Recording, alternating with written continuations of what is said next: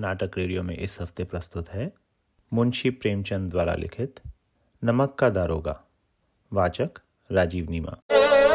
जब नमक का नया विभाग बना और ईश्वर प्रदत्त वस्तु के व्यवहार करने का निषेध हो गया तो लोग चोरी छिपे इसका व्यापार करने लगे। अनेक प्रकार के छल प्रपंचों का सूत्रपात हुआ। कोई घूस से काम निकालता था, कोई चालाकी से। अधिकारियों के पाव बारह थे। पटवारी गिरी का सर्व सम्मानित पद छोड़ छाड़ कर लोग इस विभाग की बरकंदाजी करते थे। इसके दारोगा पद के लिए तो वकीलों का भी जी ललचाता था। यह वह समय था जब अंग्रेज़ी शिक्षा और ईसाई मत को लोग एक ही वस्तु समझते थे। फारसी का प्राबल्य था। प्रेम की कथाएँ और श्रृंगार रस के काव्य पढ़कर फारसीदा लोग सर्वोच्च पदों पर नियुक्त हो जाया करते थे। मुंशी वंशीधर भी जो लेखा की विरह कथा समाप्त करके मजनू और फरहाद के प्रेम वृत्तांत को नल और नील की लड़ाई और अमेरिका के आविष्कार से अधिक महत्व की बातें समझते हुए रोज़गार की खोज में निकले। उनके पिता एक अनुभवी पुरुष थे। समझाने लगे, बेटा, घर की दुर्दशा देख रहे हो। ऋण के बोझ से दबे हुए हैं। लड़कियाँ हैं, वह घास फूस की तरह बढ़ती चली जा रही हैं। मैं कगारे पर का वृक्ष हो रहा हूँ। न मालूम कब गिर पड़ूं। अब तुम ही घर के मालिक मुख्तार हो। नौकरी में ओहदे की ओर ध्यान मत देना। यह तो पीर का मजार है। निगाह, चढ़ावे और चादर पर रखनी चाहिए। ऐसा काम ढूंढना जहाँ कुछ ऊपरी आय हो। मासिक वेतन तो पूर्णमासी का चाँद है, जो एक दिन दिखाई देता है और घटते घटते लुप्त हो जाता है। ऊपरी आय, बहता हुआ स्रोत है। जिससे सदैव प्यास बुझती है, वेतन मनुष्य देता है। इसी से उसमें वृद्धि नहीं होती, ऊपरी आमदनी ईश्वर देता है। इसी से उसकी बरकत होती है। तुम स्वयं विद्वान हो, तुम्हें क्या समझाऊं? इस विषय में विवेक की बड़ी आवश्यकता है। मनुष्य को देखो, उसकी आवश्यकता को देखो और अवसर को देखो, उसके उपरांत जो उचित समझो करो। गरज वाले आदमी के साथ कठोरता करने में लाभ ही लाभ है, लेकिन बेगरज को दाव पर पाना जरा कठिन है। इन बातों को निगाह में बाँध लो, यह मेरी जन्म भर की कमाई है। इस उपदेश के बाद पिताजी ने आशीर्वाद दिया। वंशीधर आज्ञाकारी पुत्र थे, ये बातें ध्यान से सुनी और तब घर से चल खड़े हुए। इस विस्तृत संसार में उनके लिए धैर्य अपना मित्र बुद्धि अपनी पथ प्रदर्शक और आत्मावलंबन ही अपना सहायक था।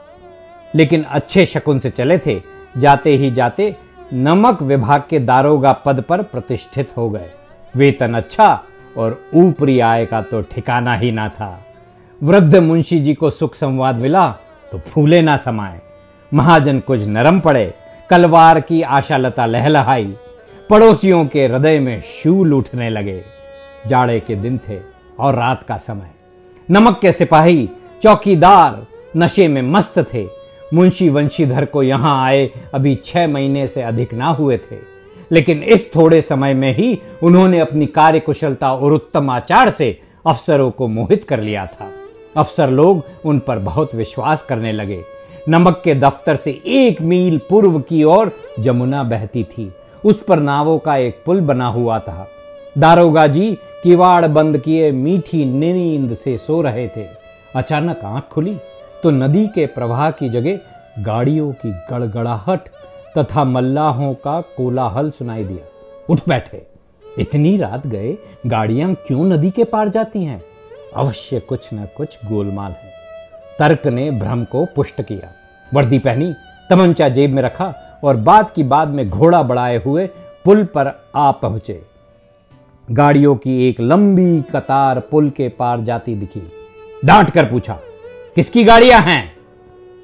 थोड़ी देर तक सन्नाटा रहा। आदमियों में कुछ काना फूसी हुई। तब आगे वाले ने कहा, पंडित अलोपी दीन की। कौन पंडित अलोपी दीन दातागंज के। मुंशी वंशीधर चौके। पंडित अलोपी दीन इस इलाके के सबसे प्रतिष्ठित जमींदार थे। लाखों रुपए का लेन देन करते थे। इधर छोटे से बड़े कौन ऐसे थे जो उनके ऋणी ना हो? व्यापार भी लंबा चौड़ा था। बड़े चलते पुरजे आदमी थे। अंग्रेज़ अफसर उनके इलाके में शिकार खेलने आते और उनके मेहमान होते। बारह मास सदाव्रत चलता था। मुंशी जी ने पूछा, गाड़ियाँ कहाँ जाएगी? उत्तर मिला, कानपुर। लेकिन इस प्रश्न पर कि इनमें क्या है? सन्नाटा छा गया। दारोगा साहब का संदेह और भी बढ़ा कुछ देर तक उत्तर की बाट देखकर वह ज़ोर से बोले, क्या तुम सब गूँगे हो गए हो? हम पूछ रहे हैं, इनमें क्या लदा है? जब इस बात पर भी कोई उत्तर ना मिला तो उन्होंने घोड़े को एक गाड़ी से मिलाकर बोरे को टटोला। भ्रम दूर हो गया। यह नमक के ढेले थे। पंडित अलोपी दीन अपने सजीले रथ पर सवार, कुछ सोते, कुछ जागते चले आते थे। अचानक कई गाड़ी वालों ने घबराए हुए आकर जगाया और बोले, महाराज, दारोगा ने गाड़ियाँ रोक दी है और घाट पर खड़े आपको बुलाते हैं। पंडित अलोपी दीन का लक्ष्मी जी पर अखंड विश्वास था। वह कहा करते थे कि संसार का तो कहना ही क्या, स्वर्ग में भी लक्ष्मी का ही राज है। उनका यह कहना यथार्थी था। न्याय और नीति सब लक्ष्मी के ही खिलौने हैं। इन्हें वह जैसे चाहती है, नचाती है। लेटे ही लेटे गर्व से बोले, चलो, हम आते हैं।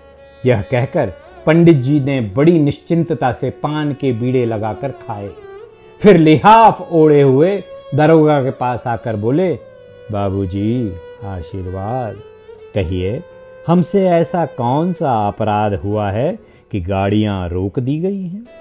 हम ब्राह्मणों पर तो आपकी कृपा दृष्टि रहनी चाहिए। वंशीधर रुखाई से बोले, सरकारी हुक्म. पंडित अलोपी दीन ने हंसकर कहा, हम सरकारी हुक्म को तो नहीं जानते और ना सरकार को, हमारे सरकार तो आप ही हैं। हमारा और आपका तो घर का मामला है, हम कभी आपसे बाहर हो सकते हैं। आपने व्यर्थ का कष्ट उठाया, यह हो नहीं सकता कि इधर से जाएँ और इस घाट के देवता को भेंट न चढ़ावें। मैं तो आपकी सेवा में स्वयं ही आ रहा था। वंशीधर पर ऐश्वर्य की मोहिनी वंशी का कुछ प्रभाव ना पड़ा। ईमानदारी की नई उमंग थी। कड़क कर बोले, हम उन नमक हरामों में नहीं जो कौड़ियों पर अपना ईमान बेचते फिरते हैं। आप इस समय हिरासत में हैं। आपका कायदे के अनुसार चालान होगा। बस, मुझे अधिक बातों की फुर्सत नहीं है। जमादार बदलू सिंह तुम इन्हें हिरासत में ले लो। मैं हुक्म देता हूँ। पंडित अलोपी दिन स्तंभित हो गए। गाड़ीवानों में हलचल मच गई। पंडित जी के जीवन में कदाचित यह पहला ही अवसर था कि पंडित जी को ऐसी कठोर बातें सुननी पड़ी। बदलू सिंह आगे बढ़ा, किंतु रौब के मारे यह साहस ना हुआ कि उनका हाथ पकड़ सके। पंडित जी ने धर्म को धन का ऐसा निरादर करते कभी ना देखा था। विचार किया कि यह अभी उदंड लड़का है। माया मोह के जाल में अभी नहीं पड़ा। अल्लाह है। झिझकता है। बहुत दीन भाव से बोले, बाबू साहब, ऐसा ना कीजिए, हम मिट जाएँगे। इज़्ज़त धूल में मिल जाएगी। हमारा अपमान करने से आपके हाथ क्या आएगा? हम किसी तरह आपसे बाहर थोड़े ही हैं। वंशीधर ने कठोर स्वर में कहा, हम ऐसी बातें नहीं सुनना चाहते। अलोपी दिन ने जिस सहारे को चट्टान समझ रखा था, वह पैरों के नीचे से खिसकता हुआ मालूम हुआ। स्वाभिमान और धन ऐश्वर्य को कड़ी चोट लगी। किंतु अभी तक धन की सांख्यिक शक्ति का पूरा भरोसा था। अपने मुख्तार से बोले लाला जी एक हज़ार के नोट बाबू साहब को भेंट करो। आप इस समय भूखे सीए हो रहे हैं। वंशीधर ने गर्म होकर कहा, एक हज़ार नहीं, एक लाख भी मुझे सच्चे मार्ग से नहीं हटा सकते। धर्म की इस बुद्धिहीन दृढ़ता और देव दुर्लभ त्याग पर मन बहुत झुंझलाया। अब दोनों शक्तियों में संग्राम होने लगा। धन ने उछल उछल कर आक्रमण करने शुरू किए। एक से पाँच पाँच से दस दस से पंद्रह और पंद्रह से बीस हज़ार तक नौबत पहुँची। किंतु धर्म अलौकिक वीरता के साथ इस बहुसंख्यक सेना के सम्मुख अकेला पर्वत की भांति अटल अविचलित खड़ा था। अलोपी दिन निराश होकर बोले, अब इससे अधिक मेरा साहस नहीं, आगे आपको अधिकार है। वंशीधर ने अपने जमादार को ललकारा। बदलू सिंह मन में दरोगा जी को गालियाँ देता हुआ पंडित अल्लोपी दिन की ओर बढ़ा। पंडित घबराकर दो तीन कदम पीछे हट गए। अत्यंत दीनता से बोले, बाबू साहब, ईश्वर के लिए मुझ पर दया कीजिए। मैं पच्चीस हज़ार पर निपटारा करने को तैयार हूँ। असंभव बात है। तीस हज़ार पर? किसी तरह भी संभव नहीं। क्या चालीस हज़ार पर भी नहीं? चालीस हज़ार नहीं, चालीस लाख भी असंभव है। बदलू सिंह, इस आदमी को अभी हिरासत में ले लो। अब मैं एक शब्द भी नहीं सुनना चाहता। धर्म ने धन को पैरों तले कुचल डाला। अलोपी दीन ने एक रुष्ट पुष्ट मनुष्य को हथकड़िया लिए हुए अपनी तरफ़ आते देखा। चारों ओर निराश और कातर दृष्टि से देखने लगे। इसके बाद एकाएक मूर्छित होकर गिर पड़े। दुनिया सोती थी। पर दुनिया की जीभ जागती थी। सवेरे देखिए तो बालक वृद्ध सबके मुँह से यही बात सुनाई देती थी, जिसे देखिए वही पंडित जी के इस व्यवहार पर टीका टिप्पणी कर रहा था। निंदा की बौछारें हो रही थी। मानो संसार से अब पापी का पाप कट गया। पानी को दूध के नाम से बेचने वाला ग्वाला, कल्पित रोज नामचे भरने वाला अधिकारी वर्ग, रेल में बिना टिकट सफ़र करने वाले बाबू लोग जाली दस्तावेज़ बनाने वाले सेठ और साहूकार, यह सब के सब देवताओं की भांति गर्दने चला रहे थे। जब दूसरे दिन पंडित अलोपी दीन अभियुक्त होकर कांस्टेबलों के साथ हाथों में हथकड़िया, हृदय में ग्लानी और क्षोभ भरे लज्जा से गर्दन झुकाए हुए अदालत की तरफ़ चले तो सारे शहर में हलचल मच गई। मेलों में कदाचित आँखें इतनी व्यग्र न होती होंगी। भीड़ के मारे छत और दीवार में कोई भेद ना रहा। किंतु अदालत में पहुँचने की देर थी। पंडित अलोपी दीन इस अगाध वन के सिंह थे। अधिकारी वर्ग उनके भक्त, अमले उनके सेवक, वकील मुख्तार उनके आज्ञा पालक और अर्दली चपरासी तथा चौकीदार तो उनके बिना माल के गुलाम थे। उन्हें देखते ही लोग चारों तरफ़ से दौड़े। सभी लोग विस्मित हो रहे थे।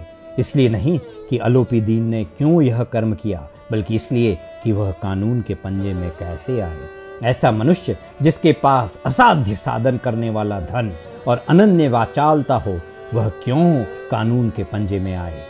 प्रत्येक मनुष्य उनसे सहानुभूति प्रकट करता था। बड़ी तत्परता से इस आक्रमण को रोकने के लिए निमित्त वकीलों की एक सेना तैयार की गई। न्याय के मैदान में धर्म और धन में युद्ध ठन गया। वंशीधर चुपचाप खड़े थे। उनके पास सत्य के सिवा ना कोई बल था, न स्पष्ट भाषण के अतिरिक्त कोई शस्त्र।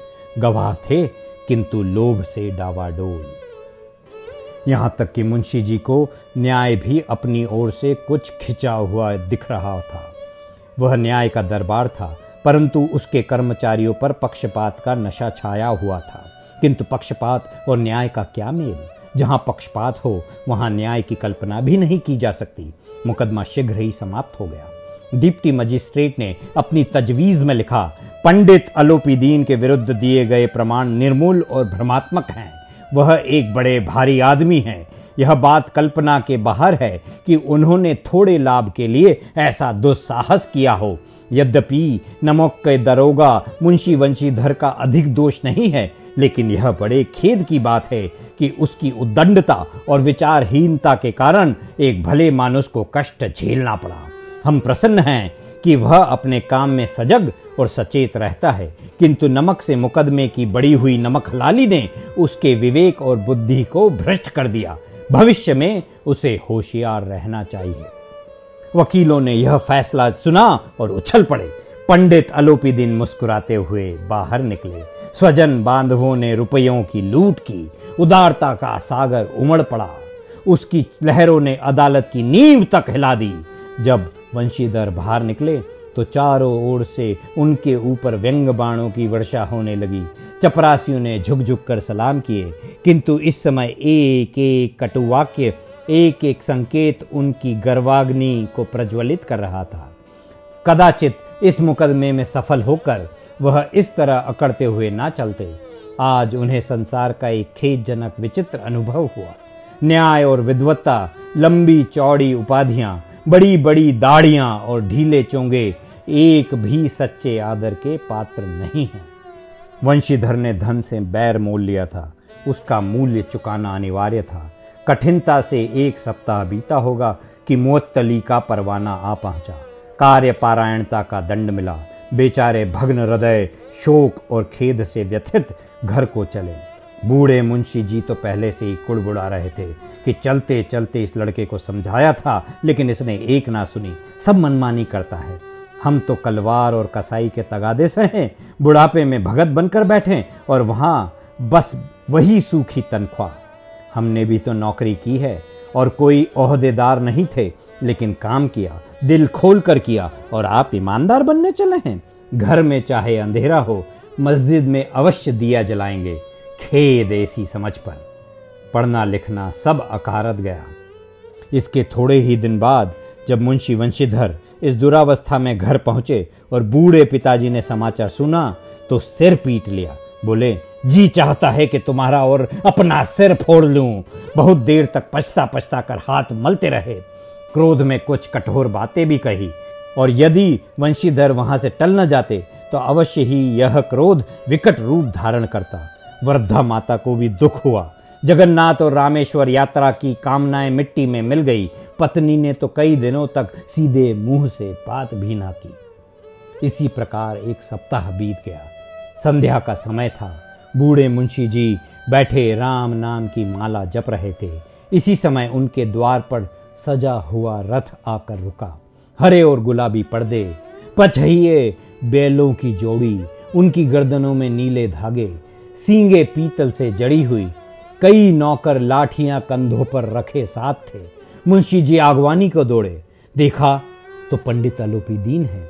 झुक कर दंडवत की और लल्लो चप्पो की बातें करने लगे। हमारा भाग्य उदय हुआ, जो आपके चरण इस द्वार पर आए। आप हमारे पूज्य देवता हैं। आपको कौन सा मुँह दिखावें? मुँह में तो कालिख लगी हुई है। किंतु क्या करें? लड़का अभागा कपूत है। नहीं तो आपसे क्यों मुँह छिपाना पड़ता? ईश्वर निसंतान चाहे रखे, पर ऐसी संतान ना दे। अलोपी दीन ने कहा, नहीं भाई साहब, नहीं, ऐसा मत कहिए। मुंशी जी ने चकित होकर कहा, ऐसी संतान को और क्या कहूँ? अलोपी दीन ने वात्सल्यपूर्ण स्वर में कहा, कुल तिलक और पुरुषों की कीर्ति उज्जवल करने वाले संसार में ऐसे कितने धर्म पारायण मनुष्य हैं, जो धर्म पर अपना सब कुछ अर्पण कर सके। पंडित अलोपी दीन ने वंशीधर से कहा, दारोगा जी, इसे खुशामद ना समझिए। खुशामद करने के लिए मुझे इतना कष्ट उठाने की ज़रूरत ना थी। उस रात को आपने अपने अधिकार बल से मुझे अपनी हिरासत में लिया था, किंतु आज मैं स्वेच्छा से आपकी हिरासत में हूँ। मैंने हज़ारों रईस और अमीर देखे, हज़ारों उच्च पदाधिकारियों से काम पड़ा, किंतु मुझे परास्त किया तो आपने। मैंने सबको अपना और अपने धन का गुलाम बनाकर छोड़ दिया। मुझे आज्ञा दीजिए कि आपसे कुछ विनय करूँ। वंशीधर ने अलोपी दीन को आते देखा तो उठकर सत्कार किया, किंतु स्वाभिमान सहित। समझ गए कि यह महाशय, समझ गए कि यह महाशय मुझे लज्जित करने और जलाने आए हैं। क्षमा प्रार्थना पर, क्षमा प्रार्थना पर चेष्टा नहीं की, वरन उन्हें अपने पिता की यह ठकुर सुहाती की बात असह्य सी प्रतीत हुई। पर पंडित जी की बातें सुनी तो मन की मैल मिट गई। पंडित जी की ओर उड़ती हुई दृष्टि से देखा, सद्भाव झलक रहा था। गर्व ने अब लज्जा के सामने सिर झुका दिया। शर्माते हुए बोले, यह आपकी उदारता है जो ऐसा कहते हैं। मुझसे जो कुछ अविनय हुई है, उसे क्षमा कीजिए। मैं धर्म की बेड़ी में जकड़ा हुआ था। नहीं तो वैसे मैं आपका दास हूँ। जो आज्ञा होगी, वह मेरे सिर माथे पर। अलोपी दीन ने विनीत भाव से कहा, नदी तट पर आपने मेरी प्रार्थना नहीं स्वीकार की थी, किंतु आज स्वीकार करनी पड़ेगी। वंशीधर बोले, मैं किस योग्य हूँ? किंतु जो कुछ सेवा मुझसे हो सकती है, उसमें त्रुटि ना होगी। अलोपी दीन ने एक स्टाम्प लगा हुआ पत्र निकाला और उसे वंशीधर के सामने रखकर बोले, इस पद को स्वीकार कीजिए। और अपने हस्ताक्षर कर दीजिए। मैं ब्राह्मण हूँ। जब तक यह सवाल पूरा न कीजिएगा, द्वार से ना हटूँगा। मुंशी वंशीधर ने उस कागज़ को पढ़ा तो कृतज्ञता से आँखों में आँसू भर आए। पंडित आलोपी दीन ने उनको अपनी सारी जायदाद का स्थायी मैनेजर नियत किया था। छह हज़ार वार्षिक वेतन के अतिरिक्त रोज़ाना खर्च अलग, सवारी के लिए घोड़े, रहने को बंगला, नौकर चाकर मुफ़्त, कंपित स्वर से बोले पंडित जी मुझमें इतनी सामर्थ्य नहीं है कि आपकी उदारता की प्रशंसा कर सकूँ, किंतु मैं ऐसे उच्च पद के योग्य नहीं हूँ। पंडित अलोपी दीन हंसकर बोले मुझे इस समय एक अयोग्य मनुष्य की ही ज़रूरत है। वंशीधर ने गंभीर भाव से कहा यो तो मैं आपका दास हूँ। आप जैसे कीर्तिवान सज्जन पुरुष की सेवा करना मेरे लिए सौभाग्य की बात है किंतु मुझमें न विद्या है न बुद्धि न वह स्वभाव जो इन त्रुटियों की पूर्ति कर देता है। ऐसे महान कार्य के लिए एक बड़े मर्मज्ञ अनुभवी मनुष्य की ज़रूरत है। अलोपी दीन ने कलम दान से कलम निकाली और उसे वंशीधर के हाथ में देकर बोले न मुझे विद्वत्ता की चाह है, है। न अनुभव की न मर्मज्ञता की न कार्य कुशलता की। इन गुणों के महत्व का परिचय खूब पा चुका हूँ। अब सौभाग्य और सुअवसर ने मुझे वह मोती दे दिया जिसके सामने योग्यता और विद्वत्ता की चमक फीकी पड़ जाती है। यह कलम लीजिए, अधिक सोच विचार ना कीजिए, दस्तखत कर दीजिए। परमात्मा से यही प्रार्थना है कि वह आपको सदैव वही नदी के किनारे वाला मुरवत उद्दंड, कठोर, परंतु धर्मनिष्ठ दरोगा बनाए रखे। वंशीधर की आँखें डबडबा आई। हृदय के संकुचित पात्र में इतना एहसान ना समा सका। एक बार फिर पंडित जी की ओर भक्ति और श्रद्धा की दृष्टि से देखा और कांपते हुए हाथ से मैनेजरी के कागज़ पर हस्ताक्षर कर दिए। अलोपी दीन ने प्रफुल्लित होकर उन्हें गले लगा लिया। मुंशी प्रेमचंद की। मुंशी प्रेमचंद द्वारा लिखित नमक का दारोगा। नमक का दारोगा। वाचक राजीव नीमा।